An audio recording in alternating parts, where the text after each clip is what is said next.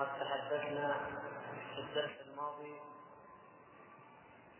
عن الدلائل الدالة على إثبات نبوة النبي وصدق دعوى النبوة من النبي أيا كان والنبي صلى الله عليه وسلم خاصة. وقلنا إن الردود على قول المتكلمين وأمثالهم إنه لا دليل على صدق النبي إلا المعجزة الأمر الخارق للعادة الردود على ذلك كثيرة. وإن العلم واليقين يقع في النفس بأمور غير هذه الخارقة فإن لليقين طرقا ومصادر يحصل بها. فقد تكون من تواتر الخبر وكثرة ناقله. وقد تكون من القرائن التي تحف بالخبر أو التي تحف بالدعوة. وقد تكون من الآيات الباهرات التي يجريها الله تبارك وتعالى على يد النبي. فالأدلة كثيرة متضافرة ولا وجه من الحق لدعوى من يدعي أنها محصورة في أمر واحد فقط. ليصحح بذلك النظر العقلي. والاستدلال العقلي الفلسفي الذي يقول إن العقل وحده هو الذي يحكم ويزن الشرع ويزن صدق أو كذب دعوى النبوة وأن هذا العقل ما من شيء يحركه أو يلقي به اليقين إلا المعجزة الخارقة التي يأتي بها الأنبياء عاده والمؤلف رحمه الله تعالى هنا ذكر ثلاثة أمثلة من سيرة النبي صلى الله عليه وسلم تدل جميعا على أنه صادق وأن الذين استدلوا بهذه الأدلة علموا علم اليقين أنه صادق في نبوته وأنه لا يدعي الكذب. وهذه الثلاثة هي أولا ما وقع من خديجة رضي الله تعالى عنها في أول نزول الوحي واستدلالها على ذلك. وثانيا ما وقع من النجاشي وهو ملك نصراني بعيد عن النبي صلى الله عليه وسلم لم يرى ولم يرى دلائل نبوته وإنما بلغه الحق فآمن واعتقد باليقين الذي سوف نتحدث عن طريقة حصوله لديه. والثالثة هي خبر هرقل عظيم الروم الذي هو زعيم الأمة النصرانية الكبرى التي لديها من العلم ومن الأخبار ما تعرف به حقيقة الكاذب من الصادق في أمثال هذه الدعوة. وكل هذه الوقائع الثلاثة وهي جزء من وقائع كثيرة في سيرة النبي صلى الله عليه وسلم تدل على صدق ما يذهب إليه أهل السنة والجماعة في مقام تقرير النبوة وإثباتها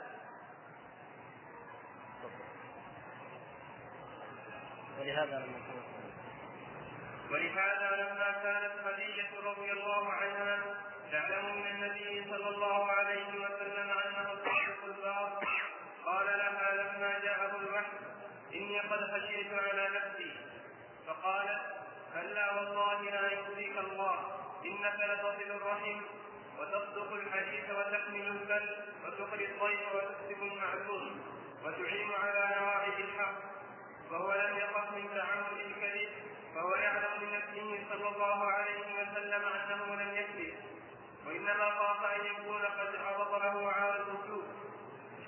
وهو المقام الثاني فذكرت خديجة ما ينفي هذا وهو ما كان مجبولا عليه من مكارم الأخلاق ومحاسن الشيم وقد علم من سنة الله أن من جبله على الأخلاق المحمودة ونزهه عن الأخلاق المذمومة فإنه لا يخزيه وكذلك قال النجاشي لما استخبرهم عما يخبر به واستقرأهم القرآن فقرأوا عليه إن هذا هو الذي جاء به موسى عليه السلام ليخرج من مشكاة واحدة.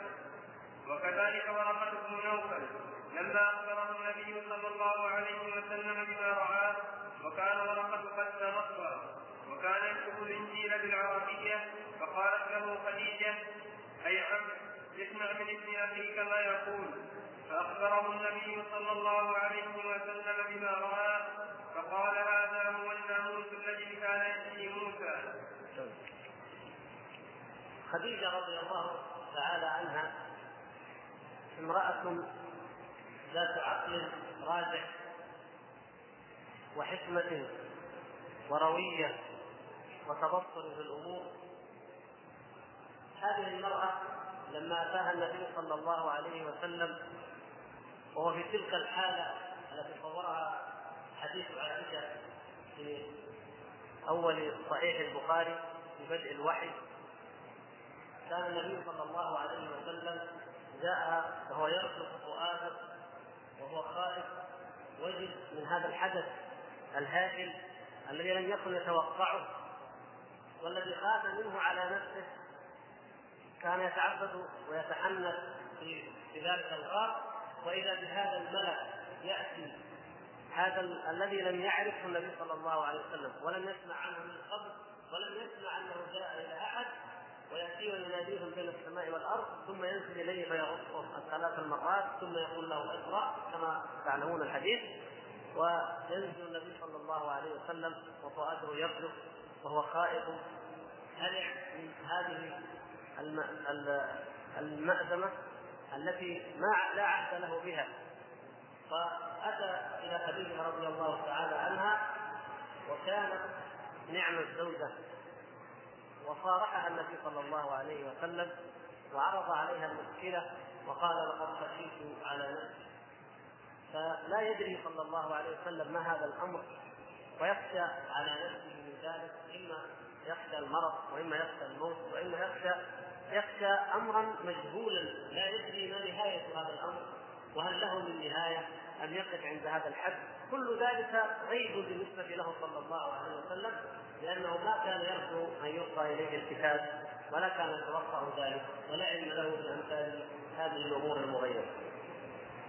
الشاهد أن خديجة رضي الله تعالى عنها لما أرادت أن تطمن النبي صلى الله عليه وسلم من ناحية وأن تفكر هي وترى الحق والبصير من ناحية أخرى لأنه هي أيضا قد قد تخشى عليه أن يكون هذا الانسان من الشيطان أن يكون امرا ما حدث له صلى الله عليه وسلم.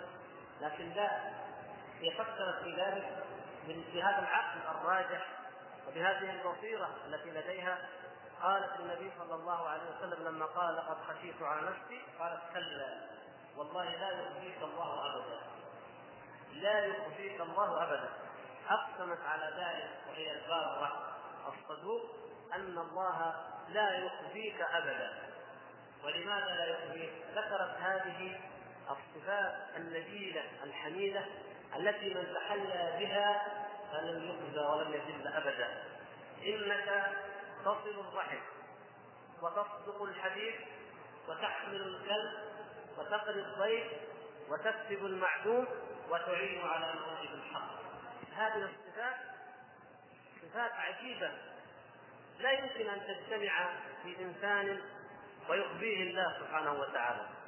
أهل الجاهلية على ما فيهم كانوا إذا اجتمع في الرجل منهم حب العدل والعفاف والكرم توقعوا له الخير وحسن العاقبة. والسمعة الحسنة والقبول. لأن هذا هكذا كل النفوس مجبولة على أن الله سبحانه وتعالى عدل وأن الله سبحانه وتعالى كريم وأنه سبحانه وتعالى يجازي الإنسان من جنس ما يعمل.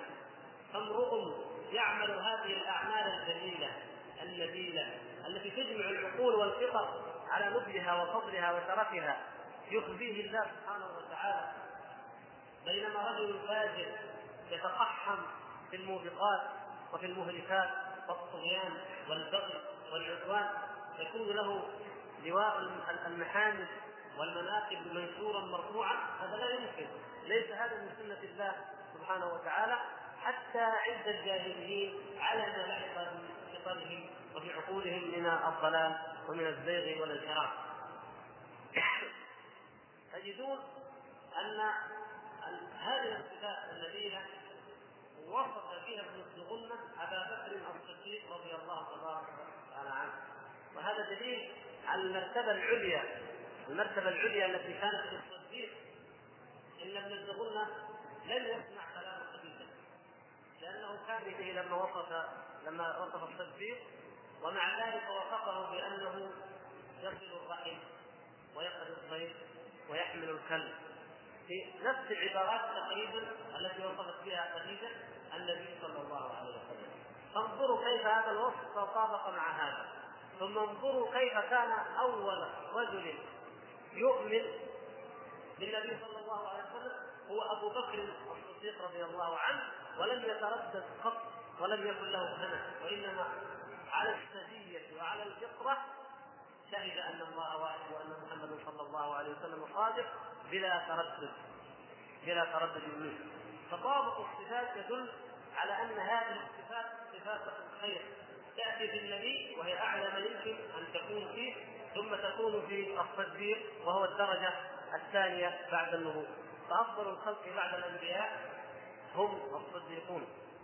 فأولئك مع الذين أنعم الله عليهم من النبيين والصديقين والشهداء والصالحين.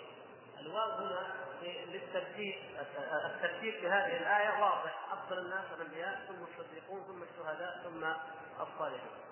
فهذه الصفات دليل عقلي إن صح التعبير دليل للفطرة وللعقل وللحكمة أن النبي صلى الله عليه وسلم صادق.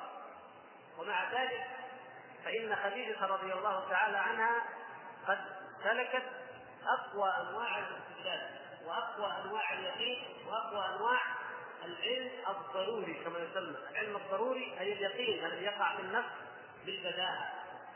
سلكت أقوى أنواع الاستدلال في شأن النبوة. لاحظوا أن خديجة رضي الله تعالى عنها هي أكثر إنسان يهمه هذا الأمر لأن هذا زوجها صلى الله عليه وسلم فالأمر يهمها أكثر من أي إنسان آخر. والخبر الآن لا يزال محصورا فيها وفيه صلى الله عليه وسلم. ولا تريد أن يظهر إلا وهي متأكدة. فماذا حصل منها؟ جمعت بين دليلي العقل والنقل. أما العقل فهو هذا الذي رأته بنظرها الساقط وأما النقل فإنها ذهبت إلى أصحاب النقل إلى أصحاب الكتب. الذين لديهم العلم ولديهم الآثار عن الأنبياء ذهبت إلى ورقة بن نوفل أخذت النبي صلى الله عليه وسلم وقالت له قص على ورقة قص عليه ماذا جرى لك فلما أخبره النبي صلى الله عليه وسلم بذلك قال ورقة إن هذا لهو الناموس الذي كان يأتي إلى موسى أو ينزل على موسى. ثم آمن به ورقة. وقال والله لئن أدركني يومك لأنصرنك نصرا مؤزرا. إذ يخرجك قومك ليتني أكون فيها جدعا. إذ يخرجك قومك ولهذا استغرب النبي صلى الله عليه وسلم. قال أو مخرجيهم لماذا يخرجونك؟ ما يزال النبي صلى الله عليه وسلم في أول الأمر. وهذا نور هذا الحق جاء به الأنبياء من قبل. هذا من الله عز وجل نعمة وهبه فلماذا يخرجه قومه لم يفهم النبي صلى الله عليه وسلم لم يكن قد تصور بعد أنه سيخرج ولماذا يخرج؟ ما سر العداوة؟ فقال له ورقة ما جاء رجل قومه بمثل ما جئت به إلا عودي. ما جاء رجل مثل ما جئت به إلا عودي. هذا حق والحق أينما وقع فلا بد أن يعاد من قبل أهل الشر وكذلك جعلنا لكل نبي عدوا من المجرمين وكفى بربك هاديا ونصيرا. فورقه علم أن هذا وحي وعلم سنة الأنبياء سنة الله سبحانه وتعالى في الأنبياء وهو أنهم لابد أن يعاتبوا وأن يكذبوا. ولكن وعد أو تعهد أنه لو أدركه ذلك اليوم لينصرن النبي صلى الله عليه وسلم لأن الحق هو الذي سينتصر وإن العاقبة للتقوى. وحتى لو لم يدرك انتصار الحق فيكفيه أنه يجاهد في سبيل الحق حتى يموت. هكذا اخذ الورق ورقه العزم ولكنه لم ينشب أن توفي قبل أن يتحقق شيء من ذلك قبل أن يشفع النبي صلى الله عليه وسلم بالدعوة. فخديجة رضي الله تعالى عنها جمعت في الاستدلال على نبوة النبي صلى الله عليه وسلم وصدقه بين دليلي العقل العقل السليم الرأي الثابت وبين دليل النقل ورقة بن نوفل اعتمد على الدليل النقلي الواضح. الجلي وذلك مثل أن إنسانا منا يقرأ حديثا حديثا عن النبي صلى الله عليه وسلم في مسألة فيؤمن به ويصدقه لأنه يعلم أنه صادق صلى الله عليه وسلم. ومثل خديجة رضي الله تعالى عنها مثل رجل جرب تجربة وعرف أمرا من الأمور عرف أنه حق وأنه صواب ثم أراد أن يستنبط عن حقيقة هذا الأمر تأكد لديه أنه صواب لكن يريد أن يتأكد أكثر فذهب إلى أحد العلماء فقال له ما رأيكم في كذا وكذا؟ قال هذا الشيء فيه حديث عن النبي صلى الله عليه وسلم وتلا عليه الحديث. ماذا يكون اليقين في قلبه؟ لأنه شيء هو متأكد من صحته. ثم جاءه حديث عن النبي صلى الله عليه وسلم قد سبق لديه الدليل اليقين الذي حصل له بفكره وبنظره مع ما جاء به الوحي. فحينئذ لا يشك في الوحي ولا يشك فيما لديه من معلومة سابقة وإنما يتضافر هذا وهذا فيولد لديه اليقين. ولهذا كانت خديجة رضي الله تعالى عنها من أصحاب اليقين وصدقت بنبوة النبي صلى الله عليه وسلم وآمنت بتوبها ثم اطمأنت طمأنينة كاملة لما حدثها ورقة وطمأنها بأن هذا هو النبي. وأما ورقة فإنه طابق بين الأصل وبين الصورة. يجدونه مكتوبا عنده في التوراة والإنجيل. طابق بين ما ما لديه في الإنجيل وما جاء به النبي صلى الله عليه وسلم وما هو مذكور وصريح بأن هذا النبي سيكون من أمة العرب من ذرية إسماعيل وأنه سيخرج من جبل فاران كما في التوراة نفسها الموجودة وفاران كان معروف أنها وإلى الآن هي جبال مكة وكان من أوصافه صلى الله عليه وسلم في التوراة ما يجعلهم كما قال الله سبحانه وتعالى يعرفونه كما يعرفون أبناءهم أي لا يضلون ولا يخطئون في معرفته كما يعرفون أبناءهم. فطابق بين هذا وهذا تأكد لديه صدقه صلى الله عليه وسلم وهذه المطابقة فعلها أيضا النجاشي. وفعلها هرقل أما النجاشي فإن إيمانه أيضا عجيب. هذا الرجل البعيد عن أرض العرب والذي لا يعرف هذا النبي صلى الله عليه وسلم ولا قومه وإنما جاءه جماعة مهاجرة من مكة خرجت من اضطهاد القوم ومن أذاهم ومن تكذيبهم ليس كل الذين هاجروا إلى العبثة كان سبب خروجهم وقوع الاذى عليهم كعثمان رضي الله تعالى عنه وبعض الإفراد. لم يخرجوا لأن كان هناك أذى مباشر نفسيا وقع عليهم لكنهم خرجوا لأنهم لم تحتمل نفوسهم أن يروا الحق ويعتقدوه ومع ذلك يكذبهم قومهم ويتهمونهم بالسفاهة. فأخرجهم النبي صلى الله عليه وسلم إلى هنالك وكان في ذلك الخروج حكمة عظيمة. غير مسألة أنهم يفرغون بدينهم ليعبدوا الله. هذه مطلوبة لكن هناك حكمة أخرى وهي أن البيوت المكية تتضعضع وتتزعزع يأتي الإنسان إلى بيت لماذا خرج فلان؟ لأنكم كذبتموه ولم تجعلوه يدين بيد الحق. هذا يخرج ابنه هذا يخرج عمه هذا يخرج أبوه هذا تخرج زوجته. شيء لا تطيقه النفوس. فحينئذ الضمير الداخل يهتز يا ناس. ولم لا ندعهم يدينون بما شاءوا ولم لا ندعهم أحرار يتعبدون كما شاءوا ويبقون في بلادهم الإنسان لم يهاجر عن أهله. الواحد لما يطلع من البيت ويترك أهله. حتى لو كان عنده وجهة نظر أو يظنون انهم على الصواب يتألم يقول لا ارجع ارجع خلاص نسوي الموضوع. ما كنا نظن إن الأمر يصل إلى ذلك. من إثارة الحكمة في ذلك أنه إثارة هذا الضمير ولذلك كان أحد الكبيرين اللذين بعثتهما قريش كان الضمير لديه حاضرا حيا كما سنرى في القصة. المهم لما ذهبوا إلى هناك قريش رأت أنه لا بد من إرجاعهم إلى مكة.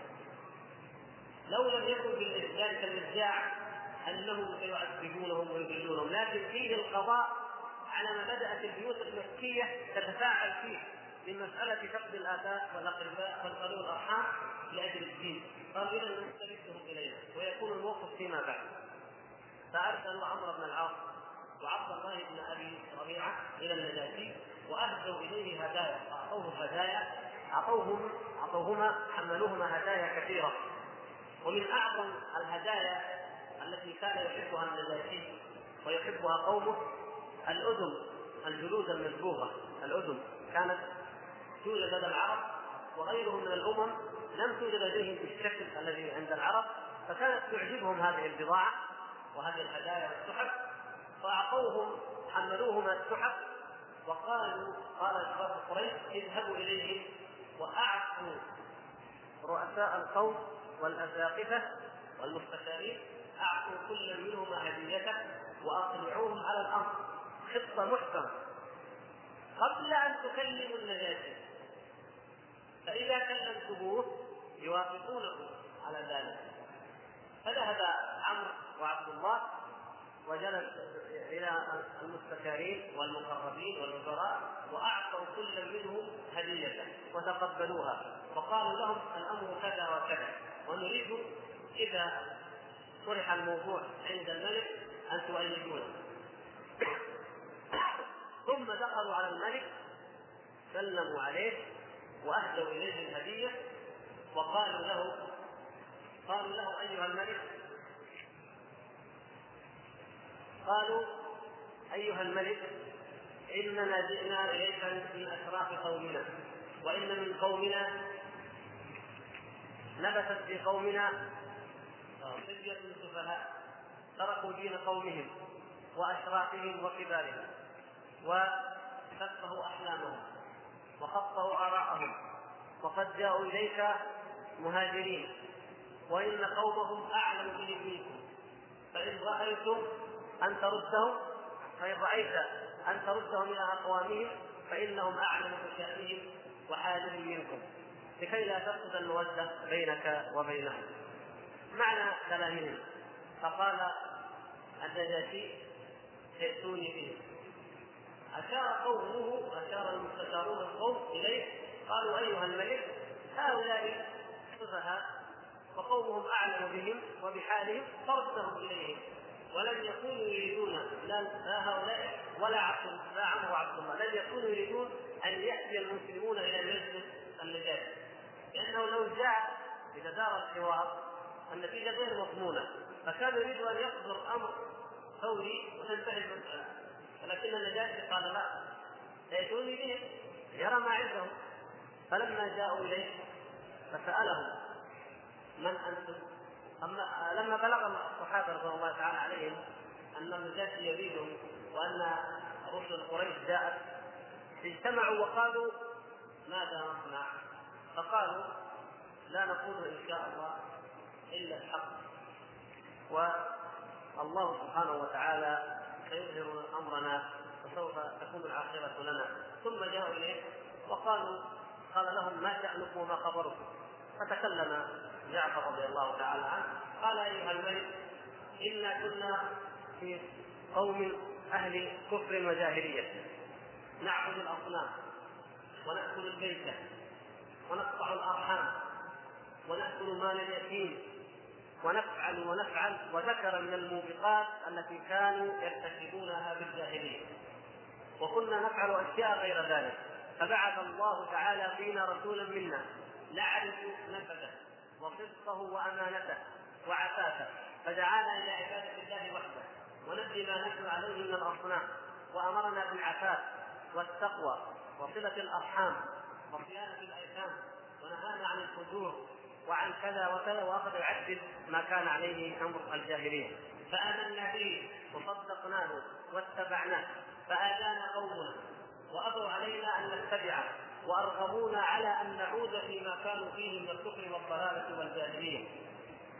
فلما رأينا الأمر كذلك جئنا إليك وهاجرنا إلى بلادك لعلمنا أنك ملك عادل لا يظلم أحد في جواره. وها قد ارسلوا إلينا إليك يطلبوننا فهذا هو شأننا معهم. فقال لهم النجاشي هل عندكم مما جاء به شيء؟ الآن القضية الشاهد النجاشي الآن سمع الدعوة دعوة نبوة. سمع دعوة نبوة. فيريد شيء يستدل به. لاحظوا فكيف سيكون الدليل على صدق النبي صلى الله عليه وسلم؟ الدليل جزء من الدعوة. لأن نفس هو مما كذب به الكفار ومما قالوا إنه قول شاعر أو قول ساحر أو قول كاهن أو كذا أو كذا مما قالوا فما الدليل على أن هذا القرآن عند الله؟ العادة في مثل هذه القضايا أن المسألة تحتاج إلى دليل خارجي لأن هذا القرآن جزء من الدعوة جزء من المشكلة التي دائره بين المشركين وبين النبي صلى الله عليه وسلم فكيف يأتون هم بهذه الدعوة ويجعلونها دليلا أو يقدمونها. على كل حال أصحاب النبي صلى الله عليه وسلم لم يقدموها كدليل وإنما هي ذاتها دليل. هم قرأوا عليه القرآن فقط. قرأوا عليه صدرا من سورة مريم أول سورة مريم.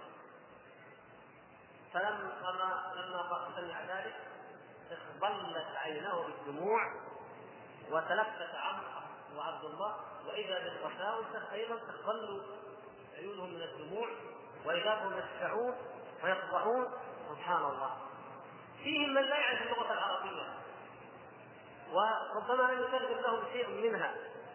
وهذا القرآن هو نفسه القضية المختلف فيها. كان يمكن أن يقول ما الدليل على أنه من عند الله؟ لكن لا المسألة اليقين أكبر من قضية أنه يحتاج إلى دليل. الدعوة نفسها فيها دليلها بذاتها تحمل دليلها في ذاتها. من أين يمكن لمثل هذا الكلام أن يخرج؟ ومتى عرف عن العرب مثل هذا الكلام؟ وهذا الكلام لا يدخل الاذان بما يدخل إلى القلوب مباشرة سواء من من يعرف لغة العرب ومن لا يعرفها. سبحان الله.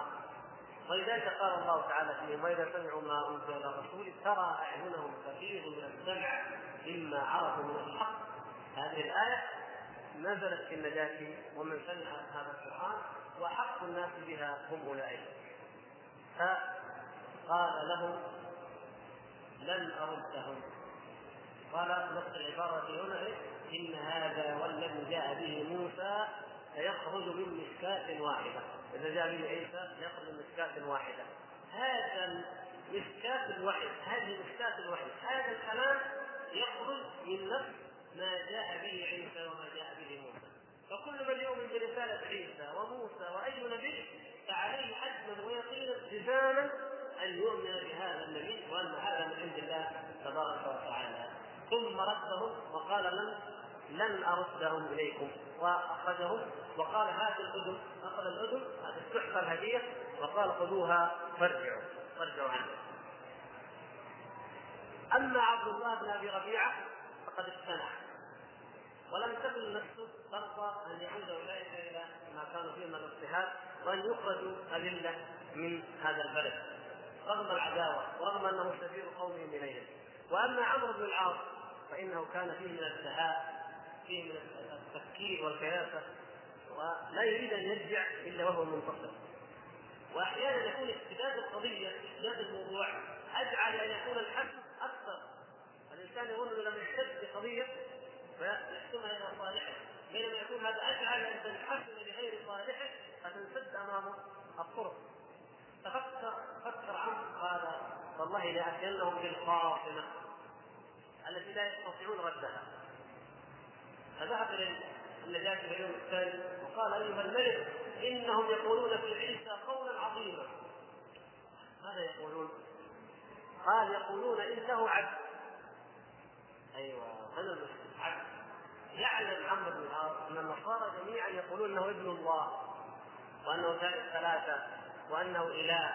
فقال إذا أنا اضرب بعضهم ببعض. قال إنه يقول إنهم يقولون إن عيسى عبد. لاحظوا بس عبد. ما بينوا عبد الله. هم عبد. ليكون هناك نوع من الاثاره النجاشي أيضا رجل عادل كابن موسى استدعاهم ثاني مرة ليسمع الجواب على هذه التهمة. بلغ الصحابة رضوان الله تعالى عليهم ذلك فقالوا ماذا نصنع؟ قالوا والله إن نقول إلا الحق وما قاله رسول الله صلى الله عليه وسلم. وليكن ما يكون. شوفوا يا اخوان المساله الأمر. إذا كان أمر دين واعتقاد هذه مداهنة هذه مواربه هذه مخادعة. مسألة كفر وإيمان لابد أن يقول الإنسان كلمة الحق. والنتيجة معروفة. لو طردهم سيرجعوا إلى مكة وهم طردوا هناك ولهم من يعذب هناك ورسول الله صلى الله عليه وسلم هناك. فليس يعني ليس هناك الاكراه الساهل المجزئ الذي يضطر يقول كلمه الكفر. لكن هناك انفعال وهناك مساعد. نعم لكن لا إلى هذه الأمور في سبيل أن تقال كلمة الحق. فقال لهم ما تقولون في عيسى قالوا هو عبد الله ورسوله. وكلمته ألقاها إلى مريم وروح منه. شوف كمل العبارة. عبد لا. جابوا العبارة كاملة. التي جاءت في الحديث الآخر؟ فقال النجاشي فاخذ عودا وقال والله ما عدا عيسى هذا الوصف ما خرج ما عدا عيسى لم يتجاوز عيسى هذا الوصف على الإطلاق. هذا هو هذه هي حقيقة عيسى. ولا أكثر من ذلك. ابدا هذه حقيقة. فتناقضت مصالحكم الرجال الدين. فتناقض فقال وإن تناقضتم وإن تناقضتم. الحق حقيقة. قبل أن نبدأ بالأسئلة التي تتعلق بموضوع الدرس هذا سؤال مهم لأنه يتعلق بأمر أصلي وأساس في العقيدة وهو أن في هذه الأيام كثرت الكتب الضالة والرسائل والأوراق التي تدعو إلى الشرك أو تفتري على الله الكذب أو تفتري على رسول الله صلى الله عليه وسلم الذي قال من كذب علي متعمدا فليتبوأ مقعده من النار. وليس الكذب عليه صلى الله عليه وسلم كالكذب على أحد من الخلق. فالكاذب عليه متعمدا الفرية كافر. ولهذا لم يكن أحد يضع الحديث على النبي صلى الله عليه وسلم عامدا إلا الزنادقة. قد يخطئ بعض الحفاظ قد يكون ضعيف الحفظ فيقول قال رسول الله وهو من أقوال أحد التابعين أو الصحابة أو ينسب إليه شيء بالمعنى أو كذا فلا يكفر بذلك.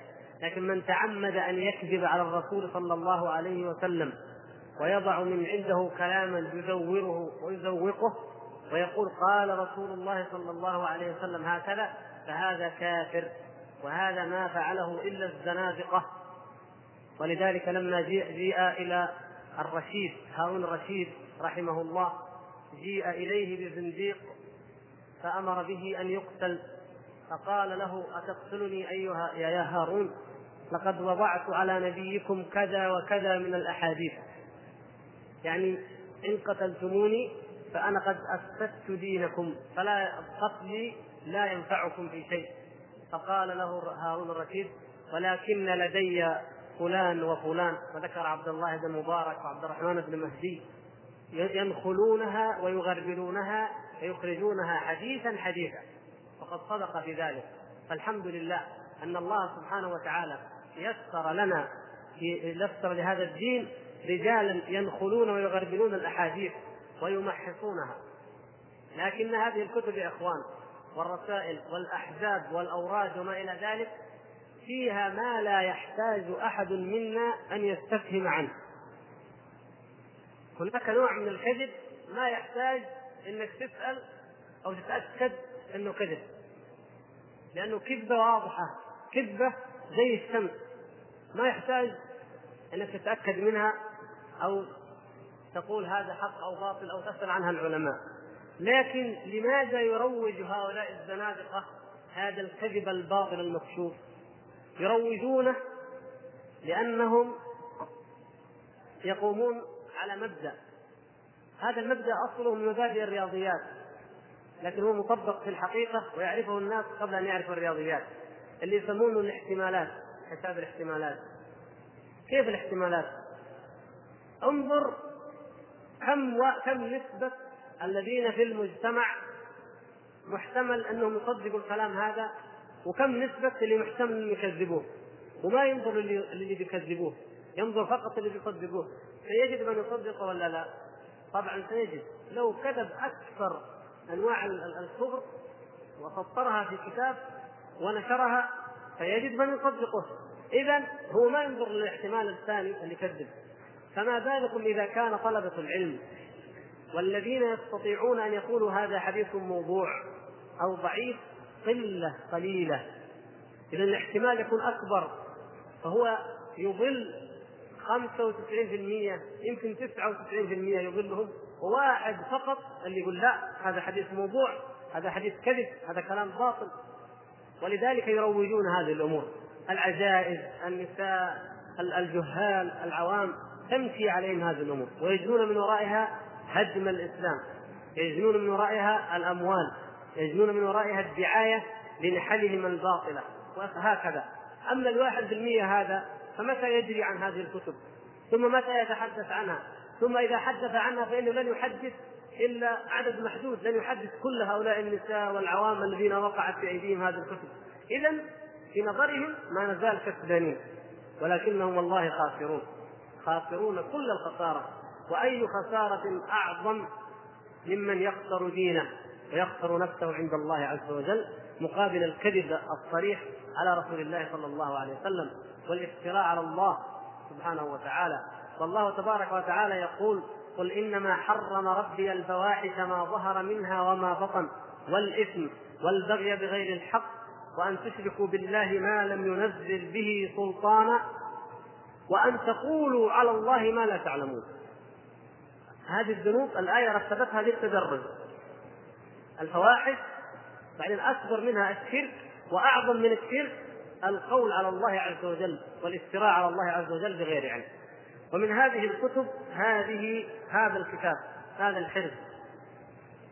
يقول صاحبه ان هذا دعاء مقبول وحرز نافع إن شاء الله تعالى لكل شيء. شوف روي عن النبي صلى الله عليه وسلم أنه قال لا مؤاخذة حتى بس نشوف نموذج الكذب حتى نقيس عليه ولا هذا الكلام ما يستحق أن يقرأ. يقول تعلموا هذا الدعاء فإنه تعلمه الأولياء والصالحون. والذي بعثني بالحق نبيا ما دعا بهذا الدعاء أحد في عمره مرة واحدة مرة واحدة في العمر أو ساعة أو يوما أو شهرا إلا أدخله الله الجنة بلا حساب ولا عقاب. قالوا يا رسول الله وإن زنى وإن سرق؟ قال وإن زنى وإن سرق. يدخل الجنة ابتداء بلا حساب ولا عقاب. يعني ما هو تقول موحد يدخل بعدين لا ابتداء.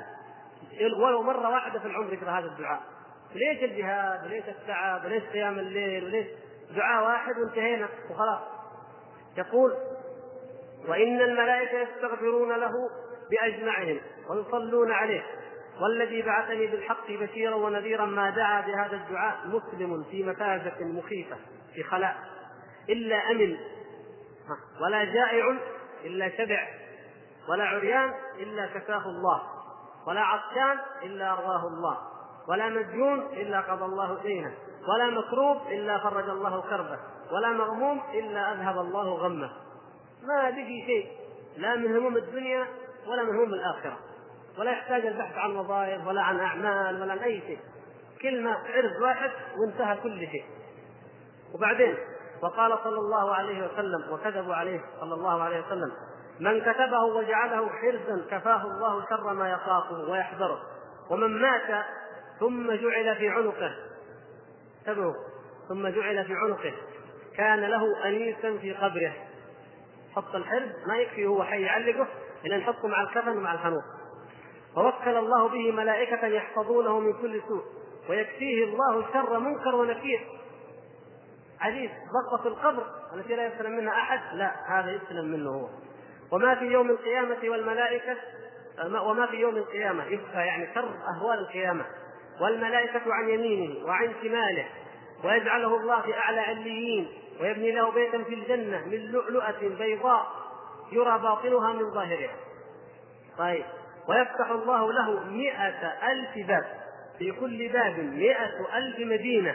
في كل مدينة مئة ألف قصر في كل قصر مئة ألف حجرة في كل حجرة مئة ألف زاوية في كل زاوية مئة قصة في كل قصة مئة سرير في كل سرير مئة ألف فراش في كل فراش مئة ألف حورية.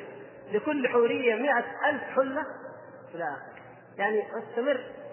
وما دام المسألة مجانا واحد قاعد ليش تحطها 100 حورية؟ حط 100000 وبلاش. ما دام من عندك وعلى كيفك شوف الافتراء والكذب على الله عز وجل. إلى آخر إلى آخر الكلام. وبعدين وانه ما سأله لا ملك مقرب ولا نبي مرسل ومن وضع عند رأسه في قبره يأتيه البراق.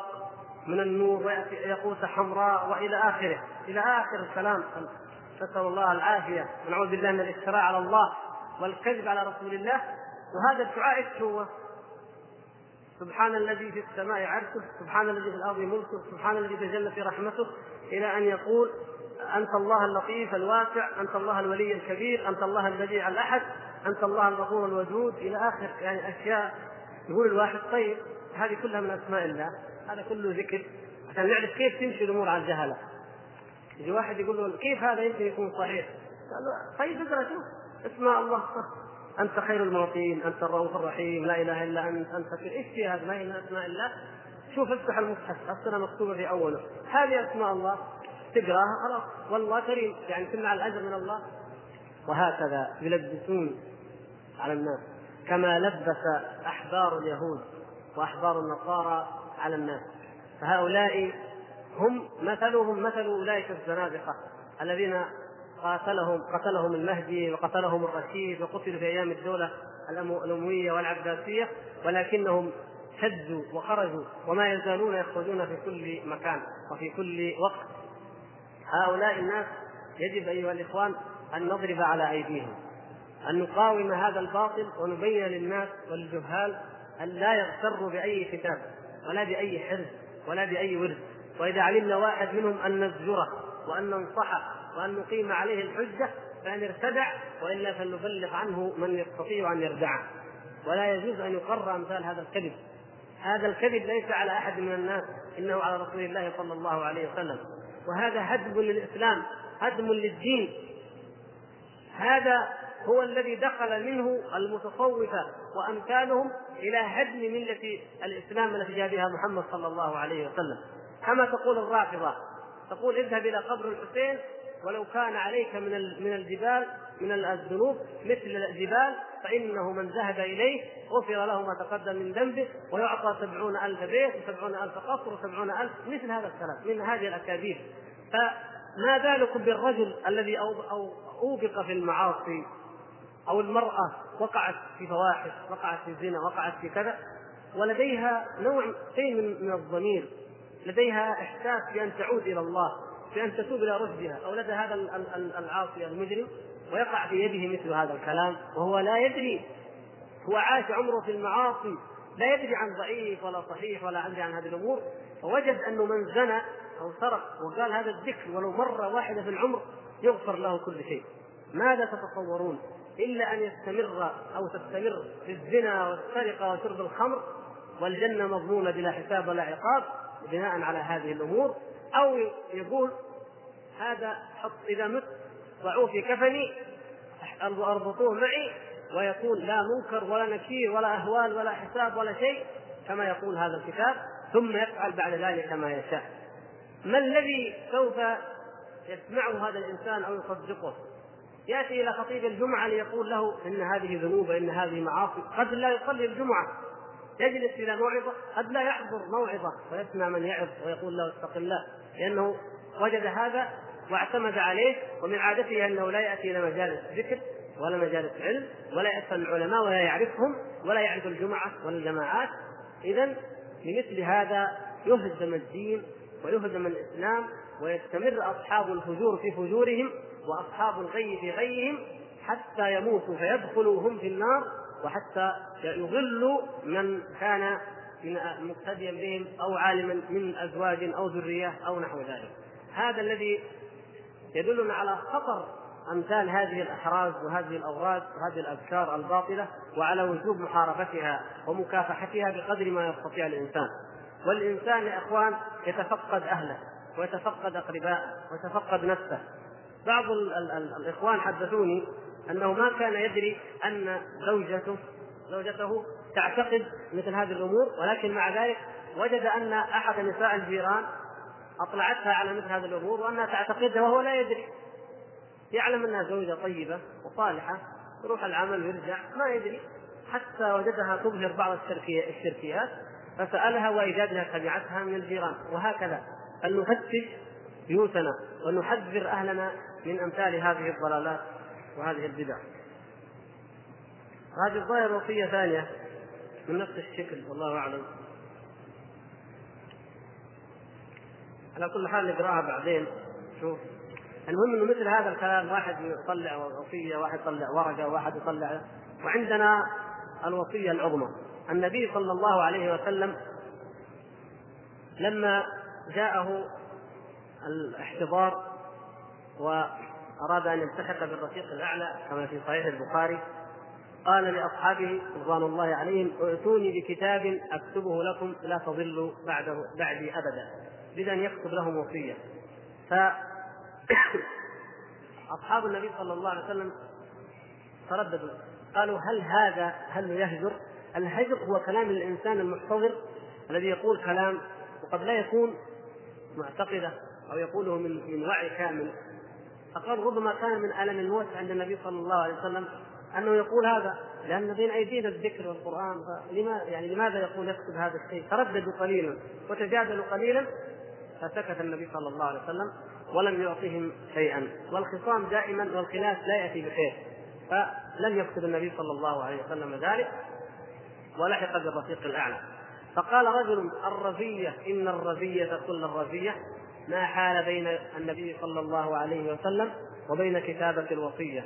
يعني هذه مصيبة كبيرة أن النبي صلى الله عليه وسلم لم يكتب. لأنه كان بيكتب لنا شيء يكون لنا نور وحجة إلى قيام الساعة. فقال عبد الله بن مسعود رضي الله تعالى عنه كلا من أراد أن ينظر إلى وصية محمد صلى الله عليه وسلم التي عليها خاتمه كأنه كتبها وختمها بختم فليقرأ هذه الآيات من سورة الأنعام. قل تعالوا أتل ما حرم ربكم عليكم ألا تشركوا به شيئا وبالوالدين إحسانا إلى أن يقول تبارك وتعالى وأن هذا صراطي مستقيما فاتبعوه ولا تتبعوا السبل فتفرق بكم عن سبيله. عشر وصايا جاء بها جميع الأنبياء وجاءت في جميع الكتب. هذه وصية النبي صلى الله عليه وسلم.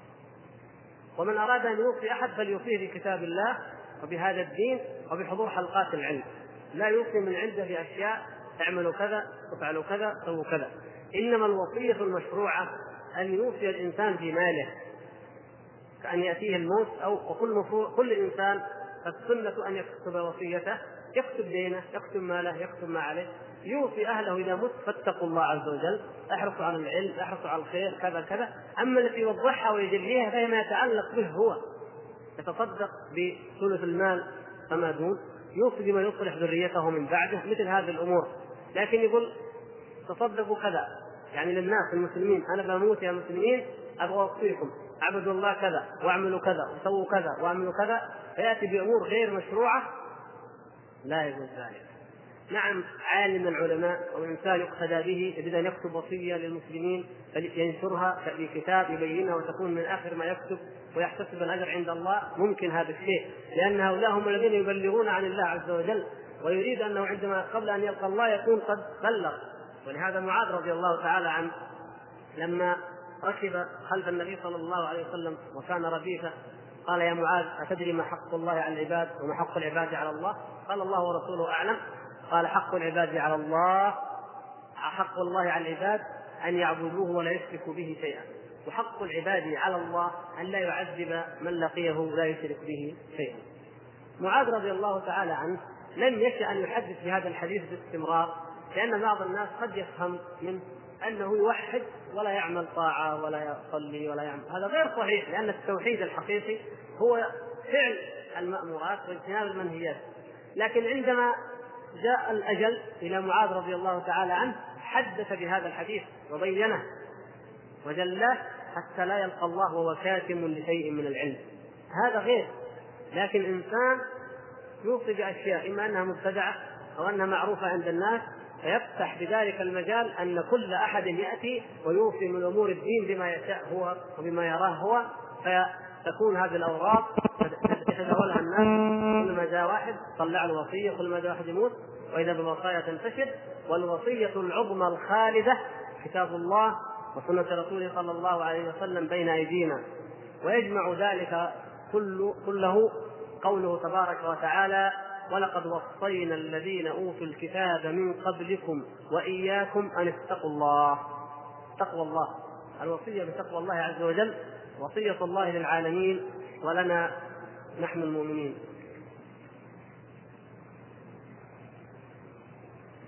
نبدا بما يتعلق بالموضوع.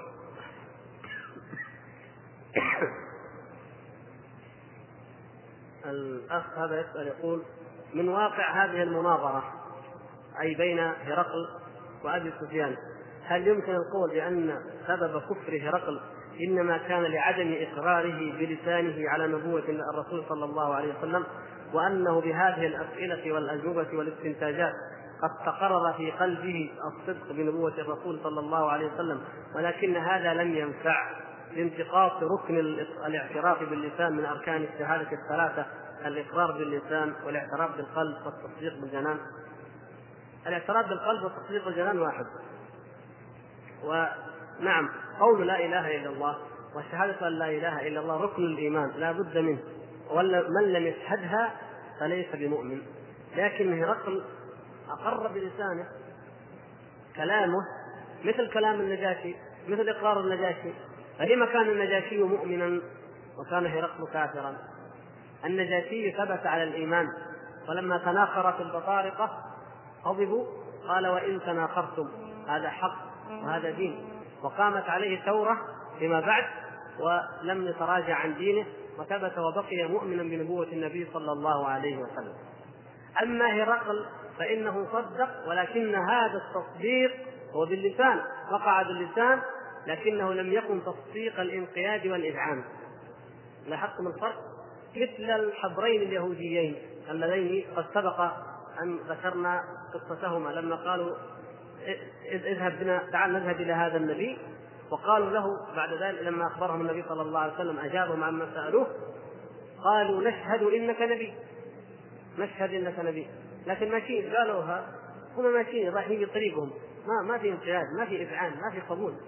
إنما يقولوا نحن مصدقين تماما أنك لست بكذاب. بس ومشي فقال النبي صلى الله عليه وسلم وما يمنعكما أن تتبعاني؟ لماذا إذا لا تؤمن وتتبع هذا الدين؟ فذكر العذر إنك لست من ذرية داوود أو أنك نخاف أن يقتلنا اليهود. رواية نخاف أن يقتلنا اليهود مثل قول هرقل ولولا ما أنا فيه من الملك فذهبت إليه. آه الملك يمنعه من الإيمان اذا ولهذا لأن نحن ضاق الوقت ما كملنا القصة. بقية القصة أن هرقل قال لقومه أرى ذهب جمعهم في تذكره في مكان جمع قومه وجمع البطارقة والقساوسة رجال الدين الكبار وأشراف الروم وجمعهم على وليمة. هذه في صحيح البخاري. فجمعهم ودعاهم وقال لهم آه يا معشر الروم هل لكم في الشرف يا معشر الروم هل لكم في الشرف العظيم؟ في شرف الدهر والأبد؟ قالوا وما هو؟ قال نؤمن بهذا النبي. فقد وقع في قلبي أنه صادق وأنه نبي. وكان هرقل لما جمعهم قد أغلق الأبواب جميعا. فلما قال ذلك هاجوا وماجوا وأخذوا يتدافعون إلى الأبواب. يخرجوا. لا ما يريدون أن يؤمنوا. ويخشوا أنه يقول من لم يؤمن منكم فإني سأقطع رأسه مثلا فتقع المصيبة فقالوا نهرب. فتدافعوا وجدوا الأبواب موصده مقفلة. فقلب الموضوع حول الموضوع وضحك وابتسم وقال ارجعوا ارجعوا. إنما أردت أن أختبر قوة إيمانكم. نسأل الله العافية. لو رآهم مالوا للحق فهو صادق. وكان يسلم. لكن لما رأى أنهم ماجوا عليه خشي على ملكه قال لا إنما أردت أن أختبر قوة إيمانكم بدينكم. فاثبتوا عليه. وبذلك ترك الإسلام ولم يدعوهم إليه. ولم يؤمن به هو في قرارة نفسه. فلما جاءه لما جاء جيش المسلمين فتحوا دمشق ثم تقدموا إلى حمص وكانت هي قاعدة ملكه. خرج وهو يقول سلام عليك يا سوريا سلام لا لقاء بعد اليوم لا لقاء بعد اليوم. ودع سوريا بلاد الشام وخرج ويقول هذا الكلام. وكان في إمكانه أن يسلم حتى ولو أخفى إسلامه عن قومه أو يأتي وينضم إلى جيوش المسلمين ويقول لهم أنا قد آمنت فليكفر من شاء من قومه وليؤمن من شاء. كان يستطيع ذلك لكن الله عز وجل لم يكتب له النجاة ولم يهده ويوفقه لأن يؤمن. فكفر هرقل لأن تصديقه لم يكن تصديق انقياد وإذعان واستسلام وإنما كان إقرار بالحق إقرار للخصم بالحق. وكثير من الناس قد يقر لك بالحق لكن ما يعطيك إياه ما يدفع ما يترتب على هذا الإقرار. يقول نعم كلامك صحيح طيب استجب يقول في موانع أخرى في أسباب. وإلا هو مصدق. فبهذا التصديق لا يدخل الإنسان في الإيمان. مجرد الإقرار باللسان والتصديق حتى بالقلب. تصديقا لا انقياد معه وإذعان ونية دخول في دين الإسلام هذه لا تكفي. ولذلك كثير من المستشرقين من الذين يدرسون الإسلام تقرؤون عنهم أحيانا في الصحف أو تسمعون عنهم يقول قرأت الأديان ووجدت أن الإسلام هو الدين الصحيح الذي فيه وفيه وفيه ويأتي بأنواع من المدح والثناء. لكن لا يلتزم هو بالإسلام. لا يؤدي فرائض الله. لا يعبد الله. فما دام لم يلتزم بالدين ولم ينقد له ولم يذعن له فهذا الإيمان لا ينفعه بشيء. لا ينفعه في شيء عند الله عز وجل. ربما ينفعه ذلك في الدنيا زيادة في الرزق أو عطاء أو تثبيتا في الملك. قد ينفع ذلك. كما فعل حصل لهرقل. هرقل لم يمزق كتاب النبي صلى الله عليه وسلم. النبي صلى الله عليه وسلم أرسل بالكتابين إلى قيد إلى كسرى عظيم الفرس وإلى هرقل عظيم الروم. فأما كسرى فإنه مزق الكتاب. فقال النبي صلى الله عليه وسلم مزق الله ملكه. فمزق ملكه ولم يبق له شيء. وأما هرقل فإنه طوى الكتاب واحتفظ به وكان يقبله ويتبرك به فبقيت له من الملك بقية. ورد ذلك في خبر عن النبي صلى الله عليه وسلم أنه قال إنه لم يمزق ولكن تبقى له بقية. وذكر المؤرخون أن بعض وفود المسلمين بعد في القرن الخامس والسادس ذهبوا إلى ملوك الروم فأخرج لهم ملك الروم كتابا. في جلد قد ذهبت حروفه وآثاره ملفوف في ورقة من الحرير في قماش من الحرير فقال هذا كتاب نبي نبيكم وأخذ يقبله. فقال له رسول المسلمين أعطني إياه هذا كتاب نبينا صلى الله عليه وسلم. فقال لا إننا ما نزال نتواصى به وإنه ما دام في أيدينا فسيكون لنا من الملك بقية. الشاهد أنه يعني هو حصل له بهذا الإقرار والتصديق وإقناع أبي سفيان وإقناع قريش وإقناع الحاضرين بأن الدين حق حصل له جزاء دنيوي بقي الملك له ولذريته. وهكذا من أراد الدنيا من كانت الدنيا أكبر همه من أراد العاجلة عجلنا له فيها ما نشاء لمن نريد. الذي يعمل عمل من أعمال الخير يريد العاجلة يريد الدنيا يحصل له من الخير ما يريد الله عز وجل. لكن في الآخرة لا. الذي يريد الآخرة فهو الذي قد يبتليه الله سبحانه وتعالى بأنواع من المحن وهو الذي يحرث الحرث المقبول السليم إن شاء الله. برضو نقدم السؤال الذي له علاقة بالموضوع. الأخ يقول ذكرتم أن الابتلاء للأنبياء وأهل الإيمان ولكن بعض ضاله المتصوفه إذا أحد رد عليهم قالوا هذا ابتلاء من الله. الله إذا أحب عبدا ابتلاه فما هو الرد السديد على هذه الترجمة على كل حال هؤلاء الناس نحن لا نأبه لهم ولا نأبه لاعتراضاتهم لكن الرد عليهم أن المصائب والمحن تصيب المؤمن وتصيب الكافر أليس كذلك؟ كل البشر تأتي بهم النوازل من الموت ومن الجوع ومن الفقر ومن الخوف الفرق إذا ما هو؟